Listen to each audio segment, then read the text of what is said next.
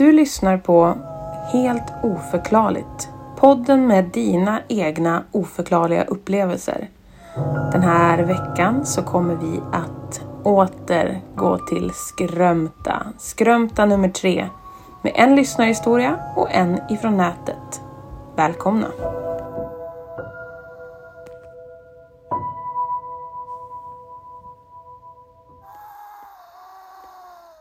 Vi är tillbaka och ni hör en vacker kör av skrikande barn i bakgrunden för de bråkar om en klänning.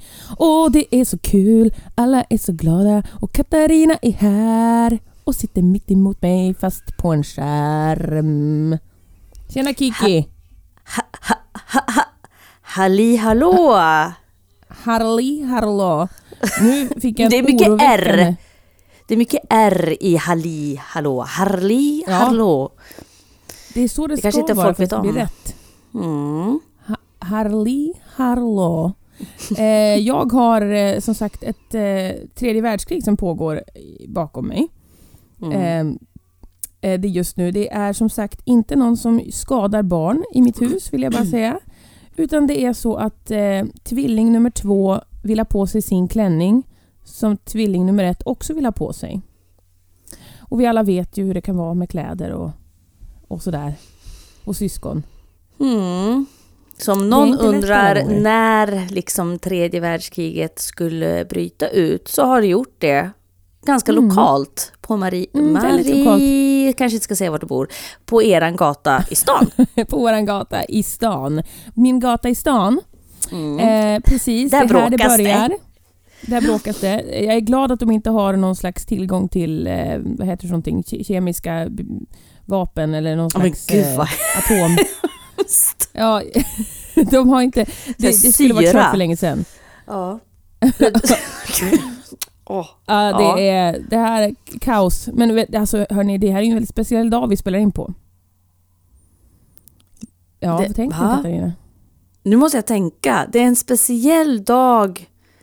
Vi spelar, är det ufots dag?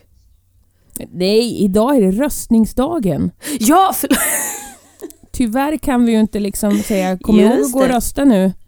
För att när Nej. vi sänder det här avsnittet då får vi veta vart, vilken skit vi hamnat i. mm. Positivt Ehm. tänkande Lotta, tänker jag där. Ja, det, jag känner mig mycket, mycket positiv eh, till, inför det här valet. Sa hon Men- men det- sarkastiskt. Ja, ja, men som sagt, tänk om jag bara... Och så lyssnar ni på det här avsnittet så ska skratta gott och, och knappar er om magen och tänker haha, tänk att hon trodde så mörkt om världen och så blir det så bra. Det kanske är så. Ja, det kanske var så. Vi, hoppar, vi hoppas att ni röstade. Ja, det måste man. Särskilt, Mm. alltså alltid viktigt. Men det är särskilt nu. Vi tar det lätt för givet det där, vet ni. Vi hoppas att ni röstade med eran medmänniska i åtanke, kan vi väl säga. Mm, hjärtat på rätta platsen. Så är Ja, det. precis. det. är I bröstkorgen. här. Mm, Ja. mm, mm, mm. Jag tror inte att min dotter gråter över, att, eh, över den här klänningen. Egentligen så är det ångesten inför vad valet kommer att, kommer att eh, utdela till Ja. oss. Det är så jag tänker tolka det i alla fall. Jag gör det. Eh, jag har, ja, men hörni. Vi ska väl inte prata om det här. Vi ska ju prata om vad vi gjorde i helgen, Katarina. Vi som hade så gr- grandiosa planer i fredags. Och du fick migrän. Och, och jag fick IBS-mage. Och, och ditt barn åt för mycket godis, han kräktes. Och det var, det var en riktig Livet på en pinne. Livet på en pinne. Livet på en pinne. Och sen så satt eh, våra män tillsammans i soffan sen och jag sa Pratar ni killsaker? För de pratade elpriser. De pratade bilmodeller. De pratade... Och jag blev verkligen så här Herregud, vad gamla vi är. Ja, det har väl egentligen ingenting med kön att göra, tänker jag. Jag tycker det tyder på ålder.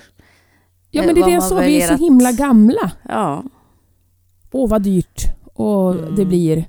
man måste tänka på en hållbar, hållbarhet också. De pratar väl om bilar också? Alltså Ja, vad ska man köpa om- för bil? Ja, det var mycket el och det var mycket diss och det var mycket det. Men att köpa en elbil nu med elpriser, men herregud, du börjar också låta sådär gammal. Sitta- Ja. Jag är ju yngst, Oj, oj, oj. känns det som.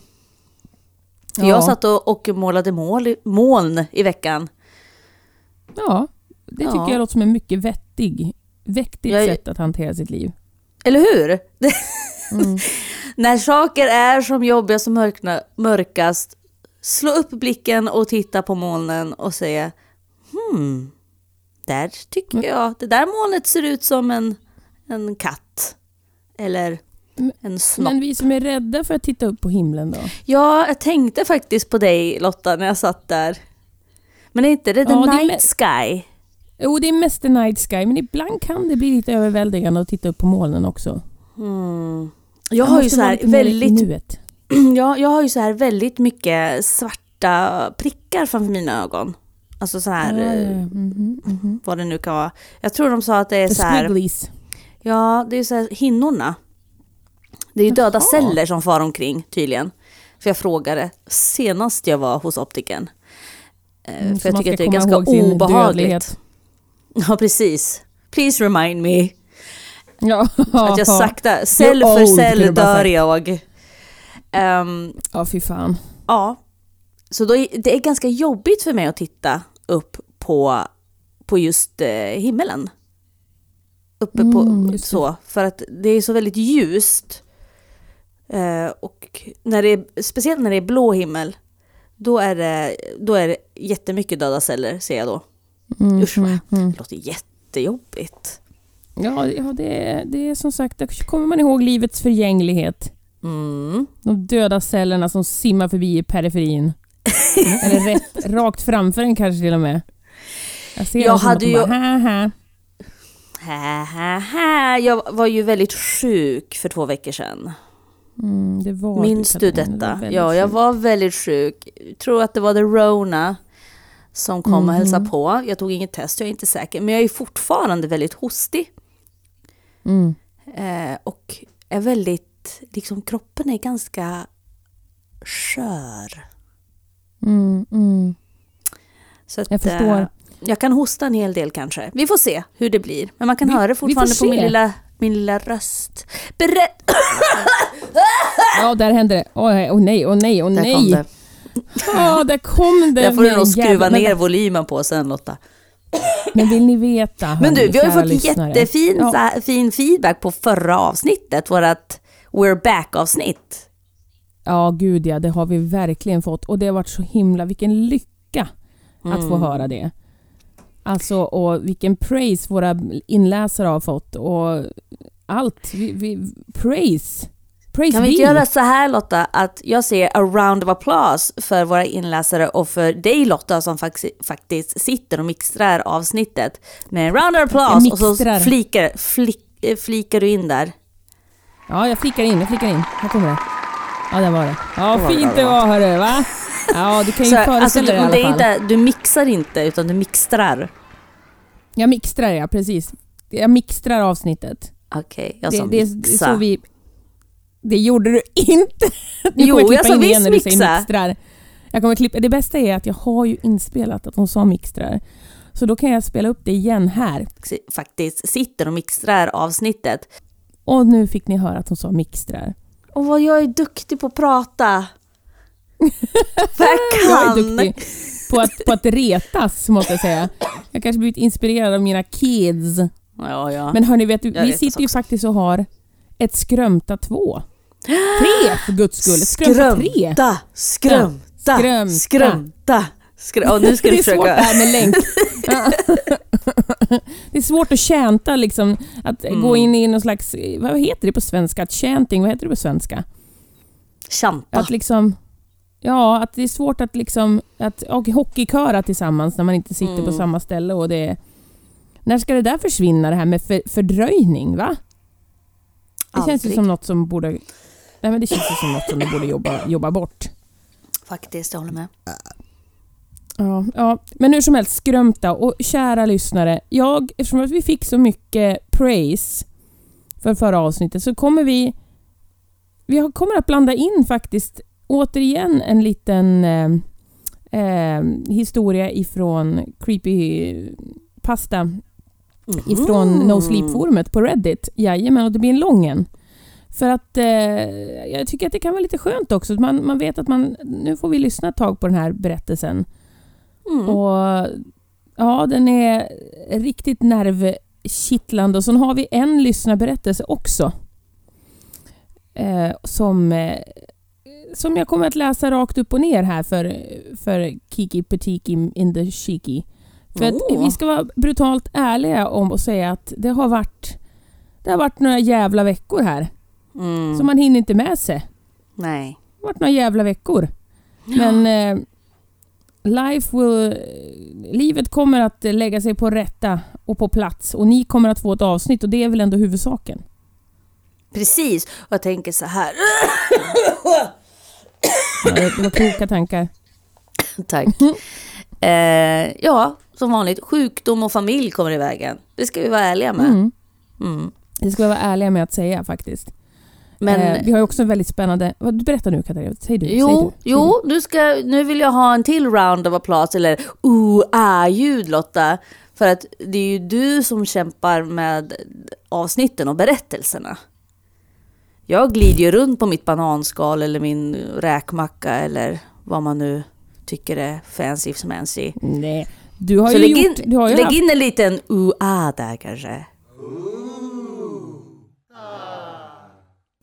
Okej då, en liten OA. Okej, där var den. OA. Ja, du är guru Katarina. Du är guru! Nej men att eh, vi har ju också en härlig faktaruta att ta del av idag. Yes! Kära. Faktaruta! Fast vi börjar Ja. väl inte med faktarutan eller? Nej, nej, nej, gud nej. Jag ville bara tisa lite grann så att de stannar kvar och lyssnar klart. Just. Eh, ja, det blir, vi ska be oss till Italien förstår du min kära Oh. eh, vän. Mhm, mhm. Så faktarutan har med skrömta att har- göra? Nej, det har du faktiskt inte. Okej.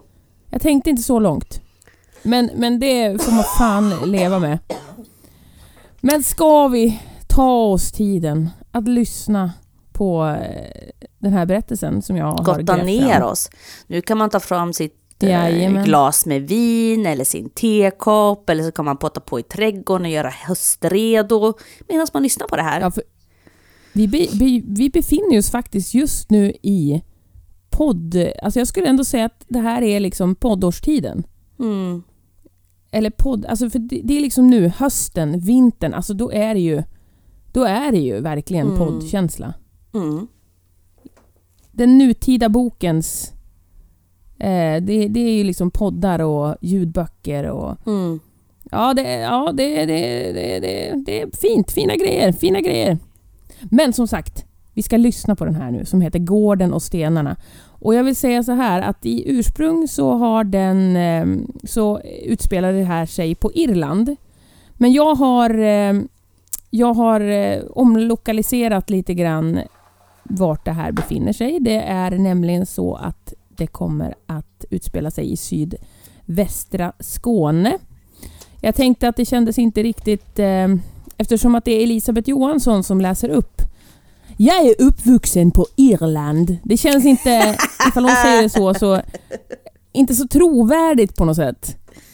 Eh, så att eh, Skåne fick det bli. Gården och stenarna.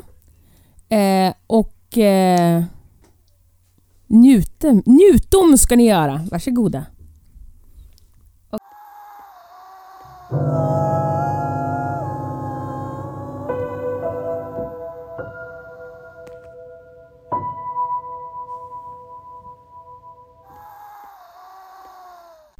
Allt detta är relaterat till svensk folktro, närmare bestämt huset jag växte upp i i sydvästra Skåne.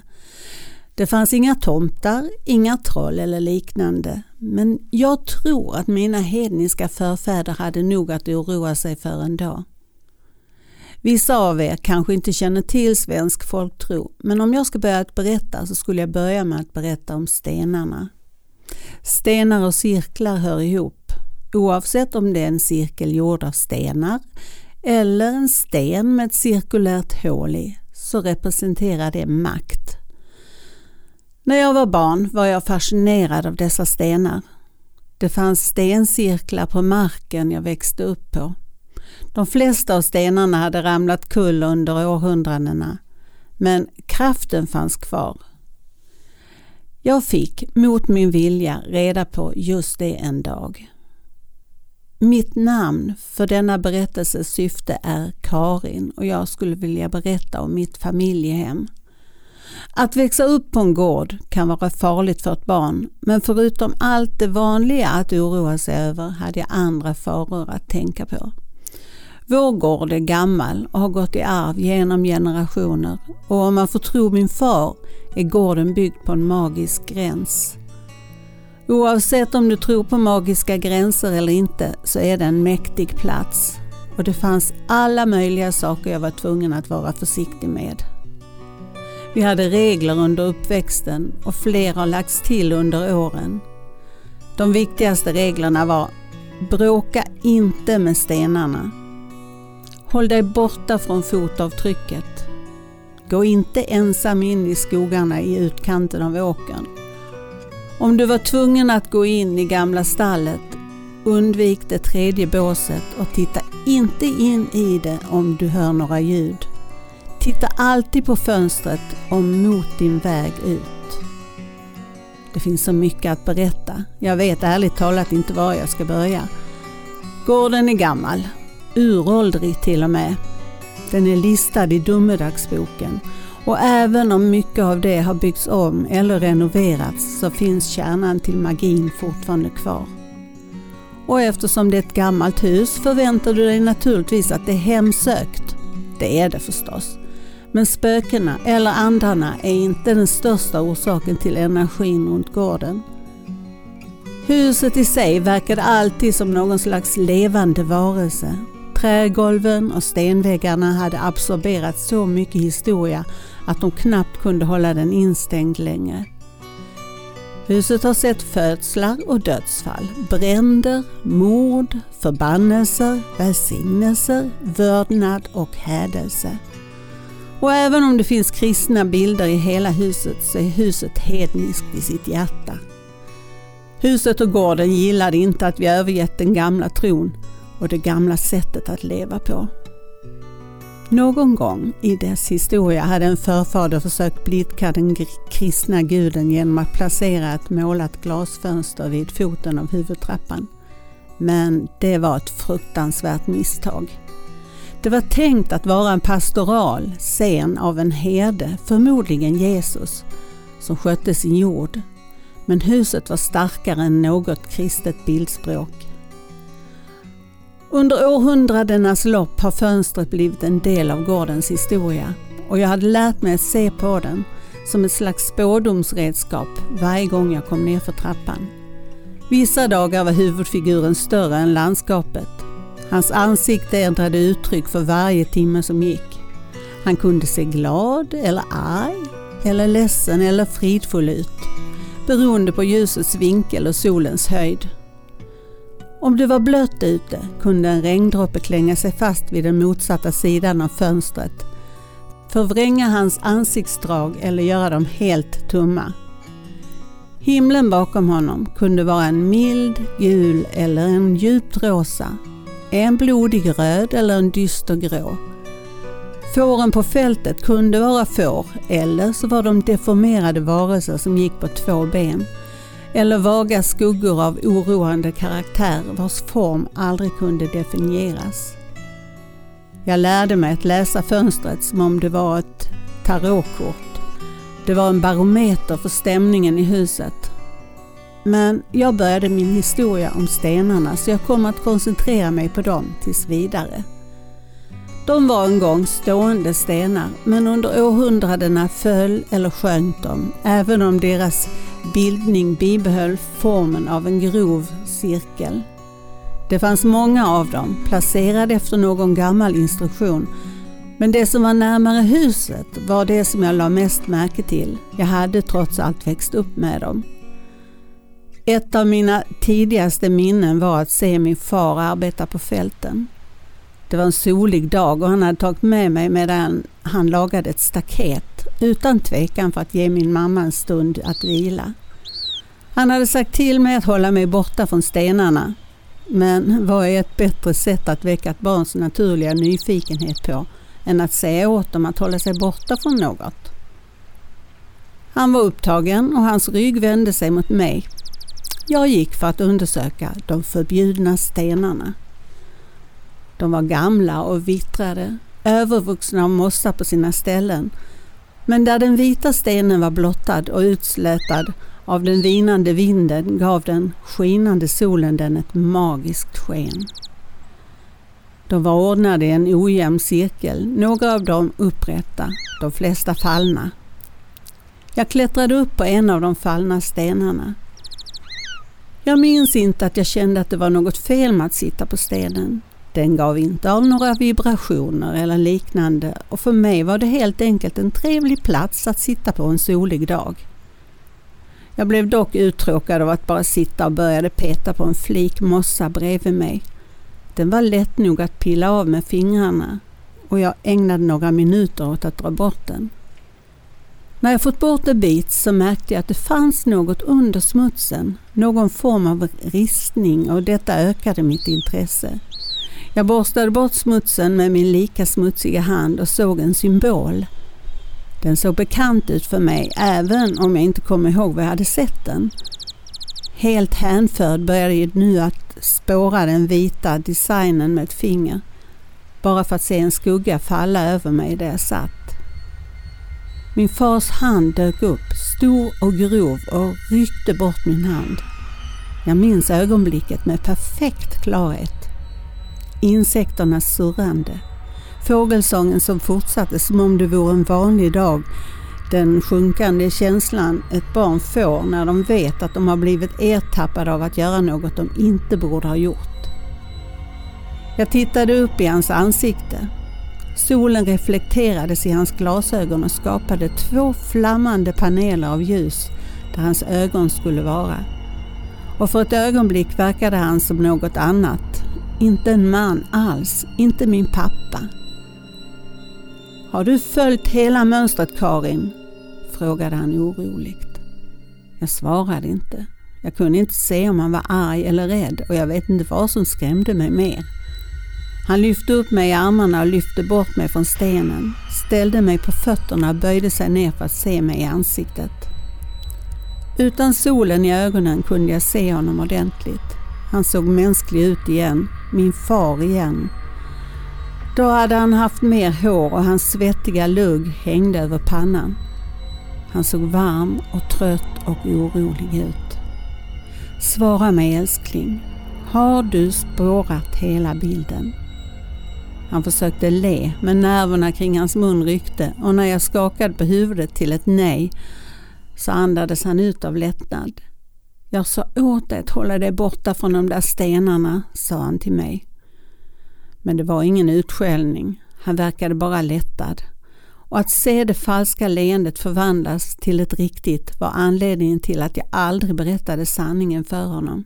Att jag ärligt talat inte visste om jag hade slutfört att spåra mönstret eller inte. När han gjort klart sitt arbete bar han mig tillbaka till huset, studsade mig på sin arm och sjöng en fånig sång och jag var glad ett ögonblick. Bara för det ögonblicket. För då var allt perfekt. Ända tills min mamma mötte oss i dörröppningen. Hennes ansikte sorgset och med en bloddränkt handduk i sina händer. Ingen klandrade mig någonsin för att hunden blev påkörd av bilen. Men jag anklagade mig själv. I mitt barns sinne skapade jag en koppling mellan det jag hade gjort som hade skrämt min far så mycket och stackars Roffes död på uppfarten. Jag tänkte att det var mitt fel. Och nu när jag är äldre vet jag att det var mitt fel. Jag vet att det var mitt fel. Stenarna var något jag varnades för från det ögonblick jag kunde förstå vad jag fick höra. Men det fanns andra saker som jag också blev varnad för. Den vissna marken i den gamla hagen var ett annat orosmoment. Stenarna hade aldrig gett mig några dåliga vibbar innan den dagen jag fick vår hund att dö. Men den vissna marken i hagen var en annan historia. Jag behövde inte bli tillsagd från att hålla mig borta från den. Det var ett landområde i en rund cirkel cirka 20 meter tvärs över. Det växte gräs där, men det var gulnat och hade ett annat utseende om man jämförde med det brända gräset runt ladugården. Som om värmen och torkan hade kommit djupt nerifrån den snarare än från ytan. Officiellt hade de äldre alltid kallat det djävulens fotspår och även om min far alltid hade hånat namnet så var det ett praktiskt namn att referera till det med. Historien var att gården hade blivit förbannad när Lucifer föll. Han hade kämpat mot Gud och en hov hade rört vid jorden när han försökte pressa sig själv upp till himlen igen. Skitsnack, sa min far ofta. Det märket är äldre än någon blodig kristen ideologi och alla vet att djävulen är menad att ha en kluven hov. Jag höll med, jag var ett bondbarn. Jag visste vilket avtryck en kluven hov gjorde och det såg inte ut som den där biten mark. Men oavsett om det hade med Satan att göra eller inte så skrämde fotavtrycket mig och fascinerade mig lika mycket. Precis som min far trodde jag inte på att djävulen gjort det, men själva tanken på att någon eller något kunde gå på vår jord och lämna ett så stort fotavtryck tog tag i min fantasi och lät den skena. Jag drömde om det en gång. Jag drömde att jag stod vid staketet och tittade på fotavtrycket, så som jag gjorde ibland, och kände det konstiga stickandet på min hud som det alltid gav mig när jag kom tillräckligt nära. Luften var stilla, inga fåglar, inga insekter. Inget ljud av bilar från vägen, inga flygplan som flög över huvudet. Och under mina fötter började marken att skaka. Små skakningar till en början som blev starkare och hårdare i en rytmisk puls. Och jag fortsatte att titta på fotavtrycket eftersom jag visste att något var på väg och jag ville inte se det. Jag visste att åsynen av det skulle göra mig galen. Träd gick av. Det sprakade när de bröts av obetydligt mot de monstruösa dunsarna från vad som än skulle komma. Solen bleknade när tinget utplånade den förvandlade dag till natt och i skuggan som den kastade kunde jag se min andedräkt imma i luften. Jag slöt ögonen. Det var inte lönt att bara titta bort. Saken var kolossal, tog upp det mesta av landskapet och jag skulle inte kunna undvika att se den. Jag såg den dock i mitt sinne, en vision som hade planterats där. Något enormt och uråldrigt som jag inte riktigt kunde förstå gick upprätt med horn som skrapade himlen. Det luktade nygrävd jord och trädsav och en tjock myskaktig doft som var mer från ett djur än från någon människa. Mer från något monstruöst än från ett djur. Jag kände hur den böjde sig ner för att titta på mig. Känslan av luften när den förflyttades av den massiva massan som nästan tryckte mig mot marken men jag var envis. Jag blev stående. Mina ögon förblev stängda. Den andades ut så varmt att det sved i huden som hade varit så kylig för bara ett ögonblick sedan. Och även om jag kunde blunda kunde jag inte stänga ute ljudet. Om den talade visste jag att det skulle döva mig, spränga mina trumhinnor, förvränga min hjärna. Jag vaknade innan den talade, fortfarande i greppet av min mardröm. Någon gång under drömmen hade jag kissat i sängen nyligen, att döma av hur varmt det var på mina ben. Och jag var för överväldigad för att släppa ut skriket som var instängt i min hals. Jag förstod att jag hade stött på en varelse som ingen människa någonsin var menad att möta. Och jag var glad att jag hade hållit ögonen slutna. Jag satte mig upp, tänkte dra bort de våta lakanen från mina ben jag planerade att tvätta lakanet och mitt nattlinne för att undvika pinsamheter. Men det jag såg slog bort alla tank tankar på pinsamheter ur mitt sinne. För jag låg inte i sängen. Jag låg på gräs och en snabb blick bekräftade att jag befann mig bredvid den gamla hagen med fotavtrycket, bara några meter bort, bortom det rangliga staketet. Om jag inte redan hade tömt urinblåsan hade jag kissat på mig igen. Jag hade aldrig gått i sömnen förut. Och det tror jag inte att jag har gjort sedan dess. Jag sprang tillbaka till huset. Det våta nattlinnet slog mot mina ben och torrt gräs frasade mot mina bara fötter. Men när jag kom fram till huset var dörrarna och fönstren stängda och låsta. Jag väckte mina föräldrar med mitt hysteriska hamrande på dörren. Jag var livrädd att det jag hade stött på skulle komma tillbaka. Än idag vet vi inte hur jag hamnade där eller varför ena sidan av mitt ansikte var knallröd som om den hade blivit skållad av varmt vatten. Vi pratar inte så mycket om händelsen och jag kan inte minnas den utan att bli dyblöt av kallsvett. Till och med att skriva detta har lett till en panikattack och jag har varit tvungen att ta flera pauser för att kunna slutföra historien. Det finns fler historier som jag kan berätta. Om fotavtrycket, eller stenarna, eller huset om du vill. Om farbror Peter och hans försvinnande. Hans återkomst också.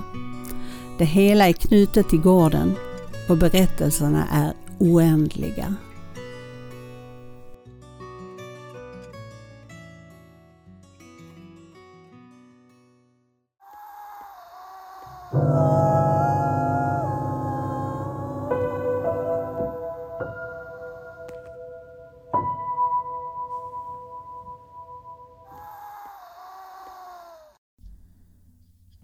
Okej, vi får väl tacka Wi- Wizzy, Wit, Witty menar jag. Witty Woody, Witty Woodwitch.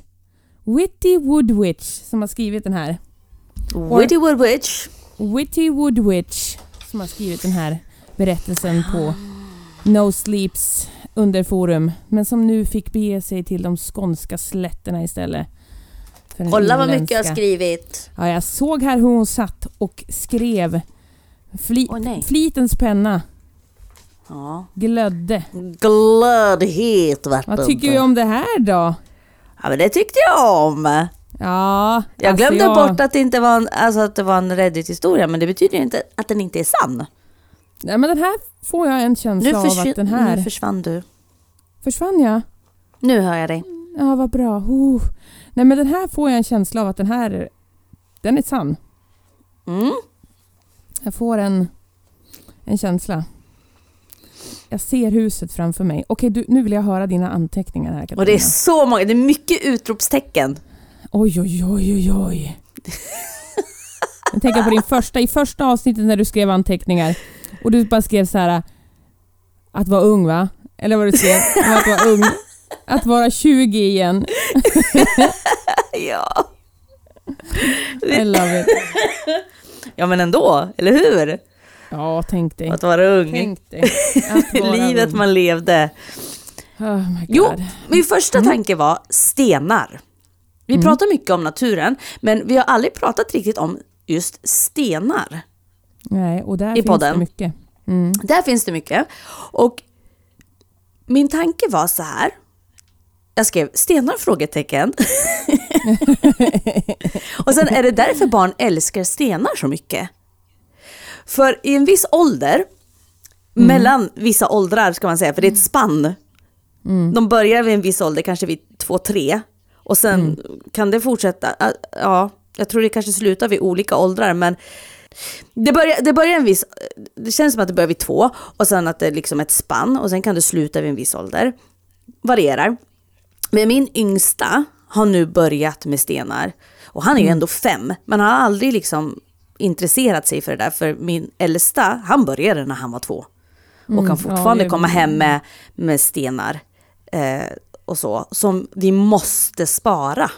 Ja, man måste spara dem. Vi Fan, måste stenar. spara stenarna. Och jag Ja. kan inte kasta bort stenarna. Nej, det är skitsvårt. Så att jag sparar de stenarna. Men jag undrar, alltså, jag vet inte varför jag aldrig har tänkt på det. Det är klart att, att stenar är asgamla. Ja, de har ju funnits sen... Det finns ju inte... Det, kommer ju inte nya stenar. Nej, Utan det är, nej, det är de som är. så det är klart att de har så mycket kraft. Mm, mm. Och det är nog därför jag inte kan slänga en sten. När jag hittar en sten som tilltalar mig, då sparar ju jag den stenen. Mm, mm.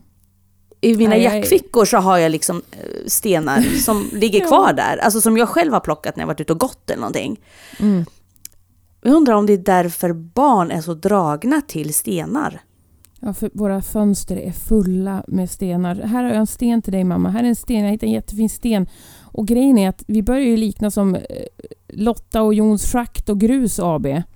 Alltså det är så jäkla mycket sten. Men jag är som du, jag kan ju inte slänga, alltså typ du vet så här, göra mig av med några stenar. Liksom. Nej, jätteintressant. Väldigt intressant. Och jag blir lite exalterad för jag har faktiskt seriöst aldrig tänkt på det. Men kristaller till exempel. Mm. Jag har ju, jag har ju fått av dig jättefina krist, alltså stenar eh, som har olika innebörd och ska kunna användas för olika saker. Mm, mm. Vissa är för att man ska hjälpa en att vara mer kreativ. Vissa är för att hålla borta onda andar eller negativa energier. Alltså det är så otro... Alltså seriöst. jag har ju Ja. fattat det. Men jag har aldrig blivit så här exalterad över det förut. För jag har, tänkte också på en annan grej. Du vet när man gör en eld. Ja, ja, då gör man en stencirkel. Då gör man en stencirkel. Mm. Så att, först att den inte ska sprida sig såklart. Men man skulle lika gärna kunna gräva som en, en hål runt. Alltså Ja, precis, som en, ja. en vallgrav runt. Men man använder ju dessa stenar. Mm. Och då tänker jag, det är ju för behåll, jag, tänk, jag tänker att det är för att behålla energin som blir Ja. av elden. Ja, det där har jag också tänkt på. Jag tänkte nu gör jag en stencirkel liksom. Och- Superintressant. Väldigt Oj, oj, oj, vad kul. intressant. Ja, ja. Det är mycket med det här. Det här Men ju mer jag tänker på det, desto liksom, konstigt är det att jag blir så exalterad över det nu. För jag har Mm. så mycket stenar hemma. Mm, Alltså kristaller eller eh, annat jox. Men jag Ja, tänker men naturen precis. överlag, för pinnar kommer barn också hem med. Jag Mm, själv kan pinnar. plocka upp en, en pinne, en Mm. gren som har levt i naturen. Hur man vet ju inte hur länge den har funnits där. Men jag dras till den här grejen. Och jag, måste, jag vill ha den grejen i mitt hem. Mm. Ja, det där det är alltså så intressant. Ja, ja. Jag ska fortsätta. intressant. Förlåt. Ja, okej, ja. Jag tyckte så här, för jag sa, bråka inte med stenarna. Ja, men man ska ju inte bråka med varandra heller, tänker jag. Nej, nej. Man ska inte Det var bråka bara, med bara en snabb tanke. Ja. Eh, sen tänkte jag, gud vad mycket att komma ihåg med det här huset. Ja, Det här, det tredje båset från vänster eller vad det var. ja precis. Om du hör Och fler saker inte hade tillkommit. Ja. Ja. Ja, herregud. Och sen så här, att huset finns, fanns i någon domedagsbok.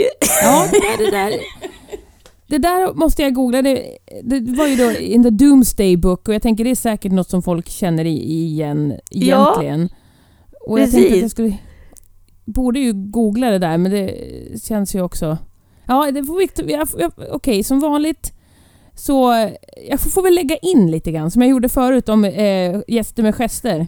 Ja, just det. Att jag får lägga in lite grann om, om the Doomsday Book här sen. Domedagsboken, eller Doomsday Book, är inte så hemsk som den lät, utan den upprättades på Wilhelm Erövrarens befallning eh, år 1085, du hör ju, och eh, avslutades att skrivas i, i augusti 1086. Eh, och det var en folkbokföring. Så att eh, för, de, för att de erövrande normanderna skulle kunna ta ut skatt i sina nya besittningar. Eh, verket omfattar inte hela England, men den utgör ändå en mycket betydelsefull källa för intresserade av förhållandena i dåtidens England. Till exempel finns inte London med, troligen på grund av stadens storlek.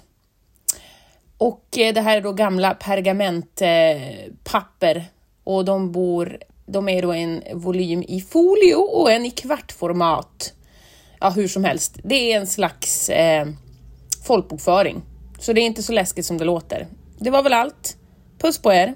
Ja, men jag blir så här, okej, vet man att den finns i domedagsboken? Varför flyttar man in? Ja, men den har varit i deras eh, familj i liksom århundraden ju. Ja, men varför? en- Alltså, det betyder inte att man måste bo där. Nej, det, det är sant. Det betyder ju det faktiskt. Men de verkar ju samtidigt älska det där hemmet. På något sätt.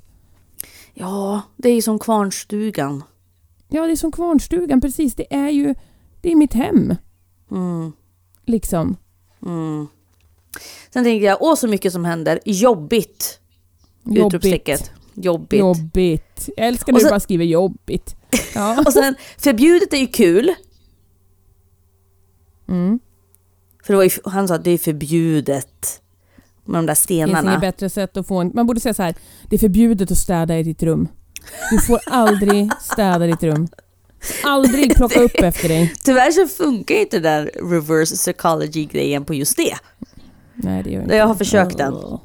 Ja. Och sen, om det är något under smuts, inte bra. Det Nej. finns en anledning varför det är smuts på den. Eller Mm, damm. Varför är det dolt? Varför är det Eller dolt? annat rat. Ja. Precis. Sluta. Låt vara. Mm.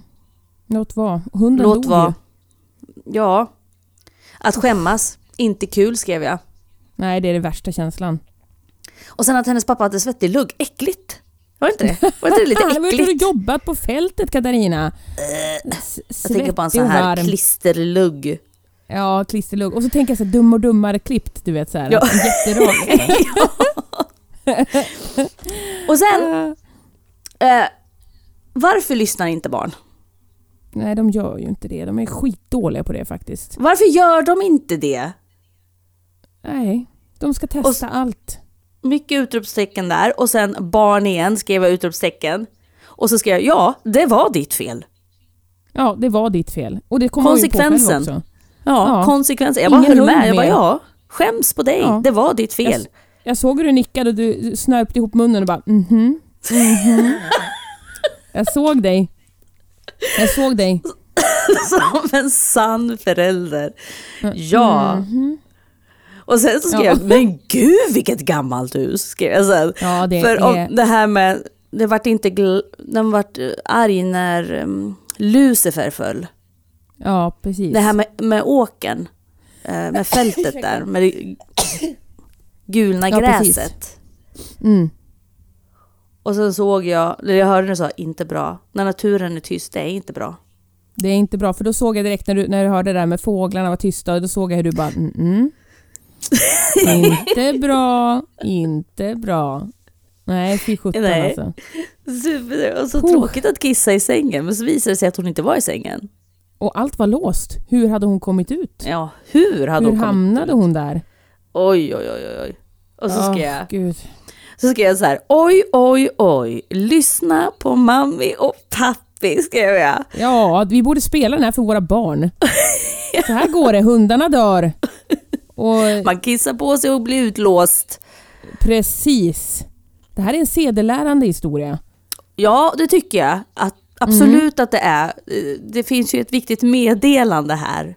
Ja, ja definitivt. eh, definitivt. För alla barn. Och sen så skrev jag också, det är bra att prata om saker. För hon sa, vi pratar inte mer om det sen.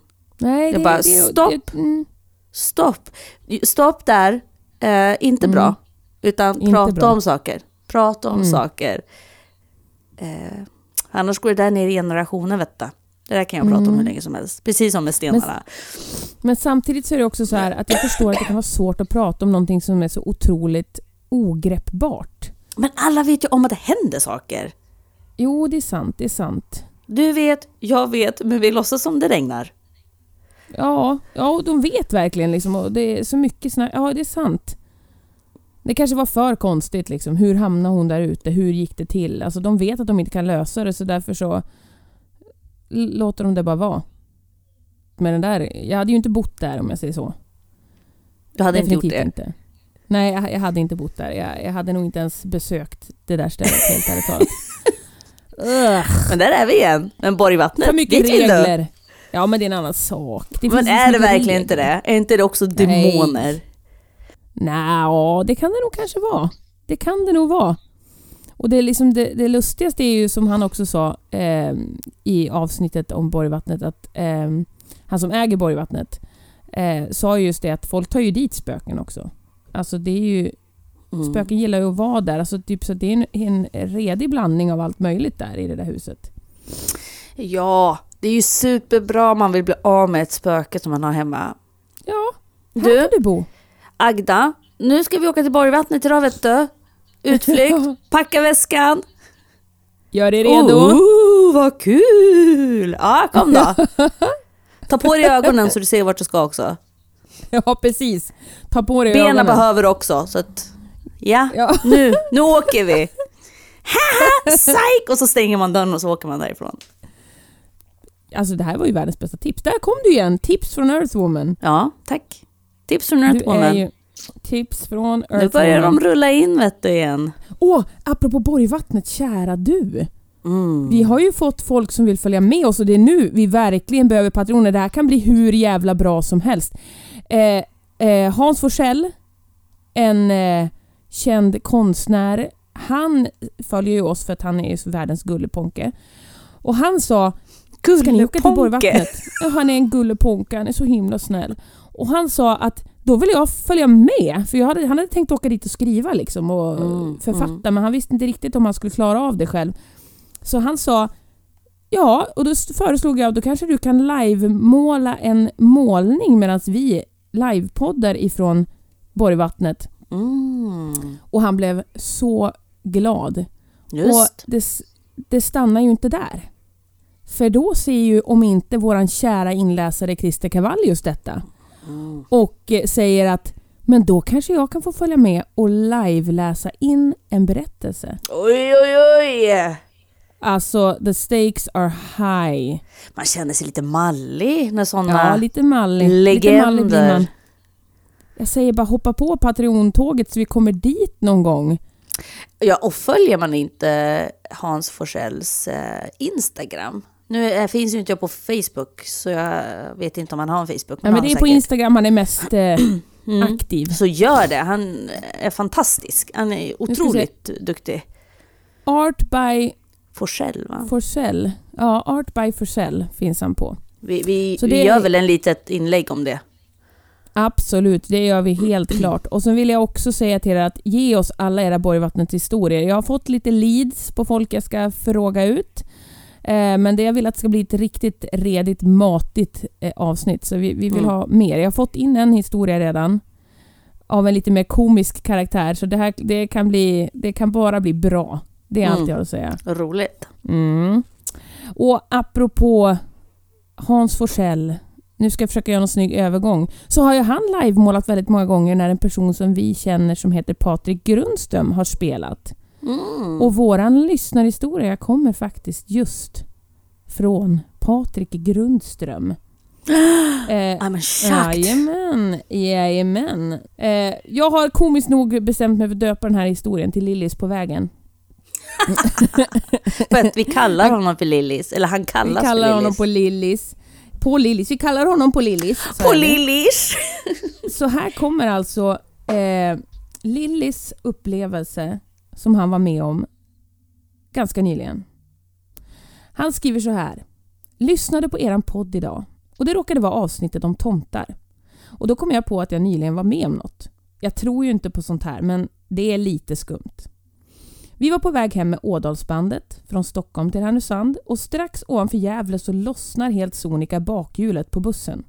Allt gick bra och Josef som körde, han hanterade allt som ett riktigt proffs. Han nämnde dock att det var något som hade känts konstigt precis innan däcket började krångla. Han gick tillbaka efter vägen för att se om han hade kört på något och när han kom tillbaka till bussen så berättade han vad han hade upplevt. Då jag kände den första konstigheten så kändes det lite som att köra över en sten och på vägen så fanns liksom en mörkare reva eller ett mörkt stråk. Och jag tänkte att det kanske var någon svart spricka på vägen. Eh, och det var den sprickan jag letade efter när jag gick ut ur bilen för att kolla vad det var som hade hänt. Men jag hittade bara bromsmärken. Så det var nog det jag hade sett och inte någon spricka. Jag hittade heller ingen sten.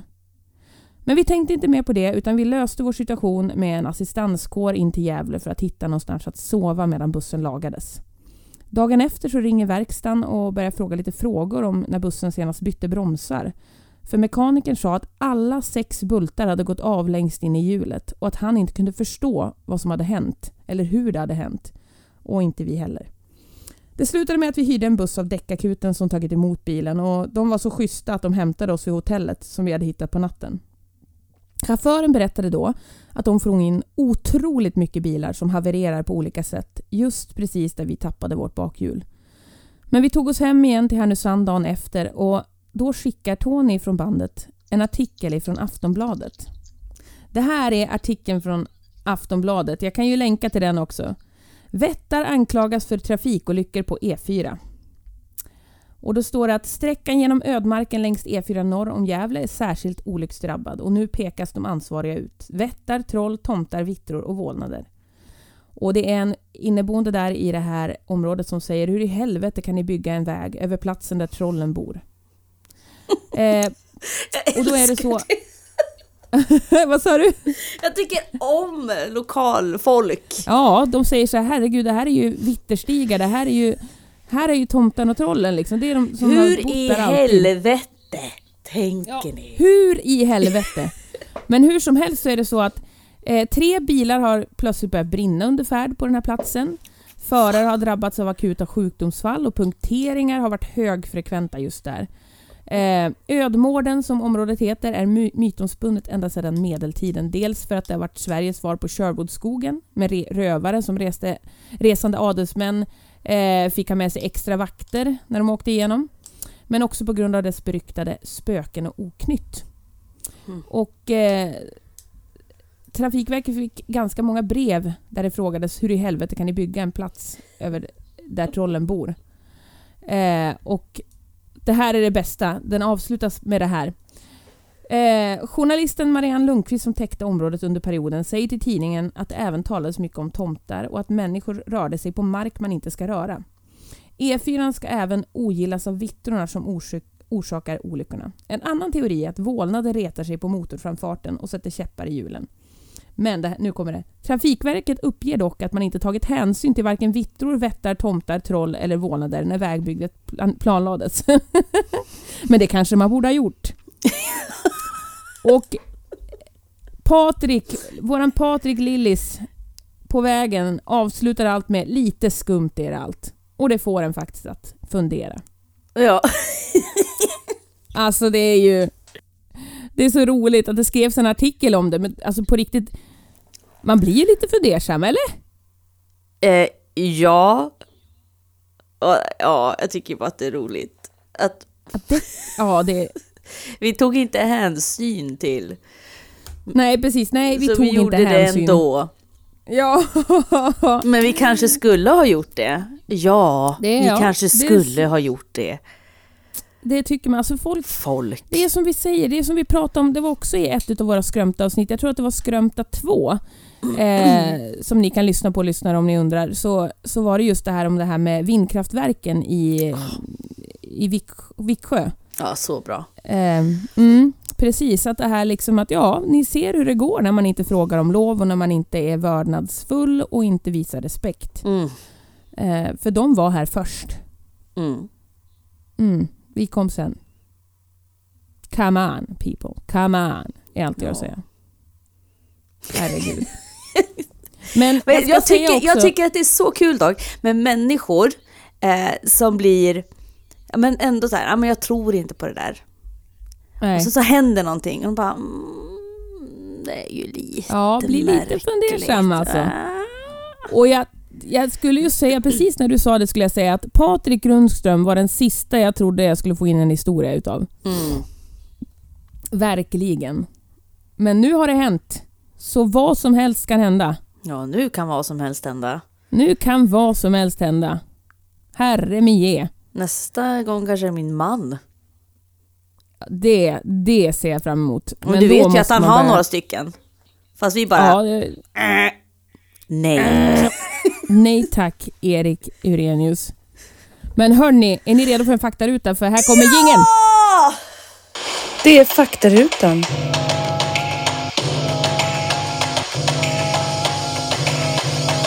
Det är faktarutan!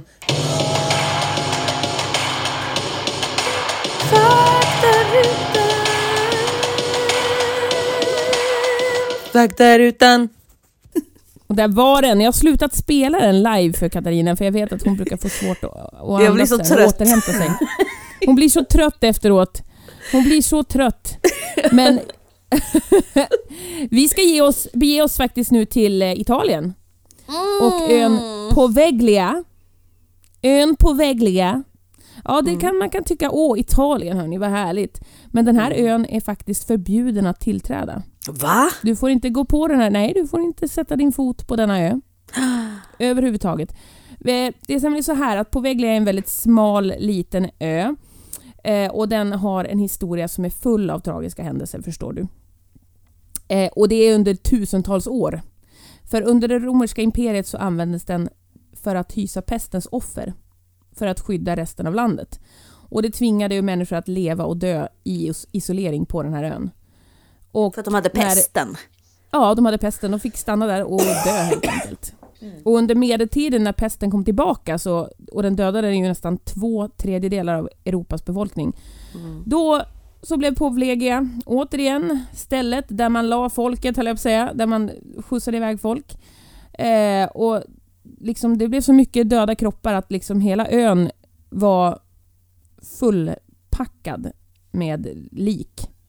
Och man dumpade tusentals människor i stora gemensamma gravar och som sagt, hela ön blev ju överfylld utav... Men var det här bara tusen- italienare eller var det folk från hela Europa som de dumpade? Nej, det, det verkar vara den italienska befolkningen som vi dumpar Okej. på Povlegia. Men säkert, säkerligen annat också. Eh, men i alla fall så... Så ifall folk bara visade det minsta symptom, Mm. många utav dem var till och med friska som blev Mm. skickade till den här ön också. Så de Mm. dog ju där.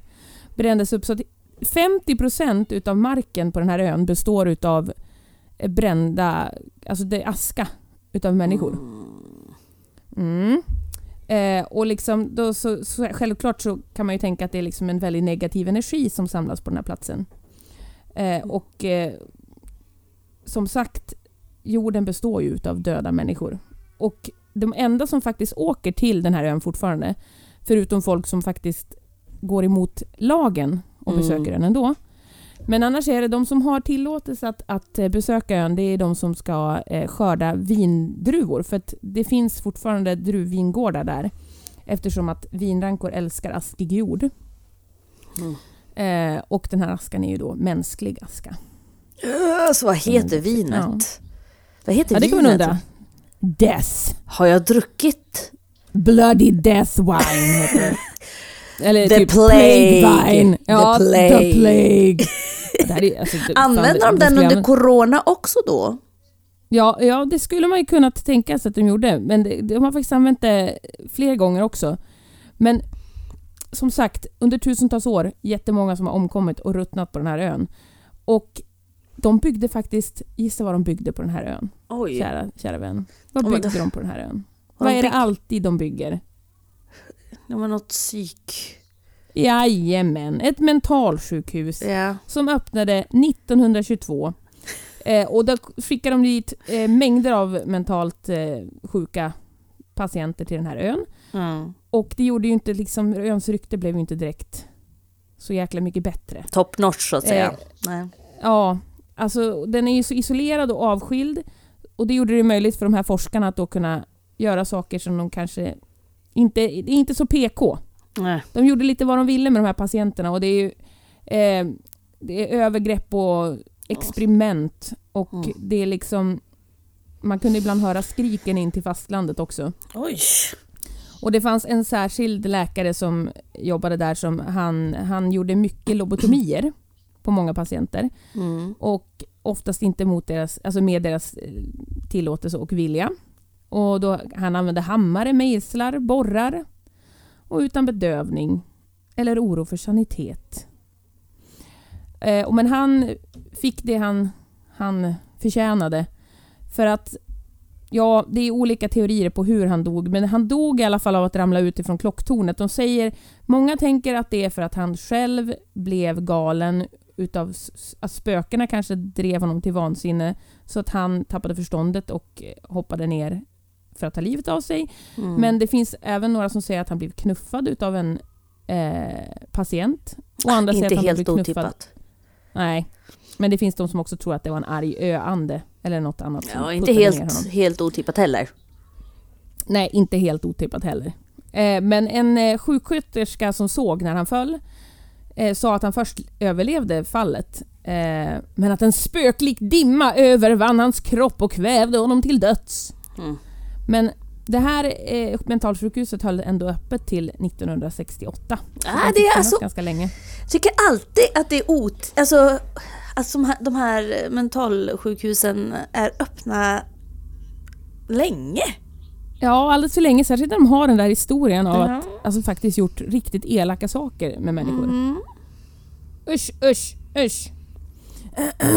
Eh, Men att hon säger ju då att andarna hos de här torterade patienterna samt de här ja, människorna som fick dö i pesten och vissa var inte ens sjuka när de kom dit men var ju definitivt det eh, till sist. Eh, att de lever ju kvar eh, och liksom attackerar folk som kommer. Eh, och besökare på sjukhuset under det sista året det var igång Mm. Eh, samt alla de som illegalt besöker ön efteråt. De säger att det är liksom paranormala upplevelser i, utom denna värld. Alltså någonting som man inte ens kan förklara. De som har varit där en gång säger att de aldrig kommer tillbaka. Mm. Eh, man ser skuggor på väggarna som följer, sig, följer med en liksom medan man går. Eh, och det har, har faktiskt varit en del medium där också. Eh, och de säger att energin som finns där, den kan inte beskrivas som något annat än elakartad. Mm. Och att de här arga andarna är så djupt liksom rotade och, eh, och paranormala experter som har varit där har ju vägrat att någonsin återvända. Men när det här sjukhuset stängdes ner så såldes ön till en privat ägare. Eh, men han hade den inte särskilt länge. Eh, sålde den till en ytterligare ägare. Och de nya ägarna har aldrig kunnat stå ut med att vistas där eller att ha någonting med ön att göra. Eh, och det liksom är en tung och sjuklig stämning och konstiga ljud och hemsökelser och... Så nu Alltså hur stor ön är den här övergiven. ön? Alltså om de, har, om de, In- Mm, ska, om det fanns gårdar där på och sen mentala sjukhus byggdes där. Ja, jag ska lägga ut lite bilder men den ser ut att kunna vara... Ja, den, den är inte stor. Den är inte stor men den är inte heller... En som Hemsön. Ja men det skulle man kunna säga. Det, Ja. det är ungefär i storlek. Det skulle jag Mm. nog säga. Och för ni som inte vet vad Hemsön är så säger jag googla. Eller Gör. ännu bättre, googla Povlegia. Så kan ni ju se. Just. Men den är i alla fall till salu igen. Oh! Eh, men det är ingen som köper ön. Ja. Eh, och eh, Alltså det är en av världens mest olagliga platser att besöka. Alltså du, du, du kan få fängelsestraff om du åker dit. Oj. Eh, och, men som sagt, folk besöker ju ändå eh, från hela världen för att de vill utforska de här paranormala eh, fenomenen som, som är där. Eh, genom att man, man, man åker från Venedig eh, in till ön. Då. Men man använder även ön eh, lite grann som nu i Corona Times så har det ju varit ifall du åker på solsemester fick du ju sitta i karantän om du Mm. eller typ om du innan du åker in till Sverige igen så Mm. måste du sitta i karantän. Och de använder den som en karantänsö. Eh, faktiskt. När pesten var igång. Innan det blev en gå och dö-ö.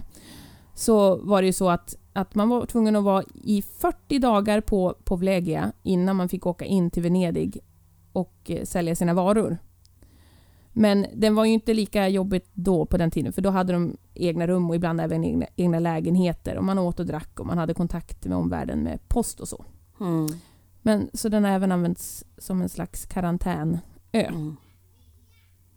Men som sagt, den här informationen har jag hittat på ranker.com. Ranker! Ranker.com. Men det ser väldigt vacker ut ön, men alltså det finns ju... På vissa ställen är det ju, det är det är stränder runt, det är ju som sagt en ö och det är ju Italien. Jag menar... Italia. Det är underbart. Mm. Men du blir inte sugen? Ja, nej, det blir jag inte. Nej. Jag kan ju lägga upp bilder både inifrån det stängda mentalsjukhuset, själva ön och hur mentalsjukhuset såg ut när det var i, i aktiv form. Ja, tack. För det måste väl bara stå lite. förfalla nu? Ja, nu är det sådär riktigt creepy. Du vet, allt är kvar inne i huset och det är nedgånget och regn, Mm. regn har... Vä, vinden och vädrets eh, makter har liksom tagit tillbaka Gjort sitt. platsen till... Mm. Ja, den har gjort sitt. Ja. Bra faktaruta! Jajamän, faktarutan. Outro på den då. Faktarutan! Faktarutan! Och där hade vi outrot. Jajemus. Faktarutan! Det här är helt fantastiskt. We did it! Vilket avsnitt ändå! Ja, avsnitt 21. Mm, Foppa, Foppa. som min man skulle ha sagt. Foppa-avsnittet, precis. Foppa-avsnittet. ja, nej, jag tycker vi gjorde det bra. Du gjorde det bra! Ja, vi gjorde det bra och jag känner så här att jag började med en liten bitter framtoning här i början av avsnittet. Men nu är jag fylld med ny energi. Och ingen bråkar om en klänning längre. Mm. Och vi har, vi har fantastiska nyheter har vi fått ge till alla våra härliga lyssnare. Men nu är det upp till er lyssnare att Mm. ge oss mer stoff. Men jag tror att vi kommer börja, vi kommer fortsätta blanda upp lite så här Mm. på ett trevligt sätt med lite är det sant eller inte sant och sen era som vi vet är rediga. Mm. Sanna. Mm. Ja, det är fint. Mm. Det är fint. Men har du, har du något mer att lätta på ditt, eh, ditt hjärta? Ditt hjärtas fröjd? Men jag undrar om jag ska spara det. Jag sparar den. Ja, spara den, spara den. Så får Jag vi se om vi den. någonsin får veta det. Jag säger bara gäster med gester. Gud vad skönt. Gud vad skönt. Jag bara charader med brader. Jag bara nej. Ja, Gäster och herregud. Ja men då säger vi det, vi ses på andra sidan! Det gjorde vi bra Kiki.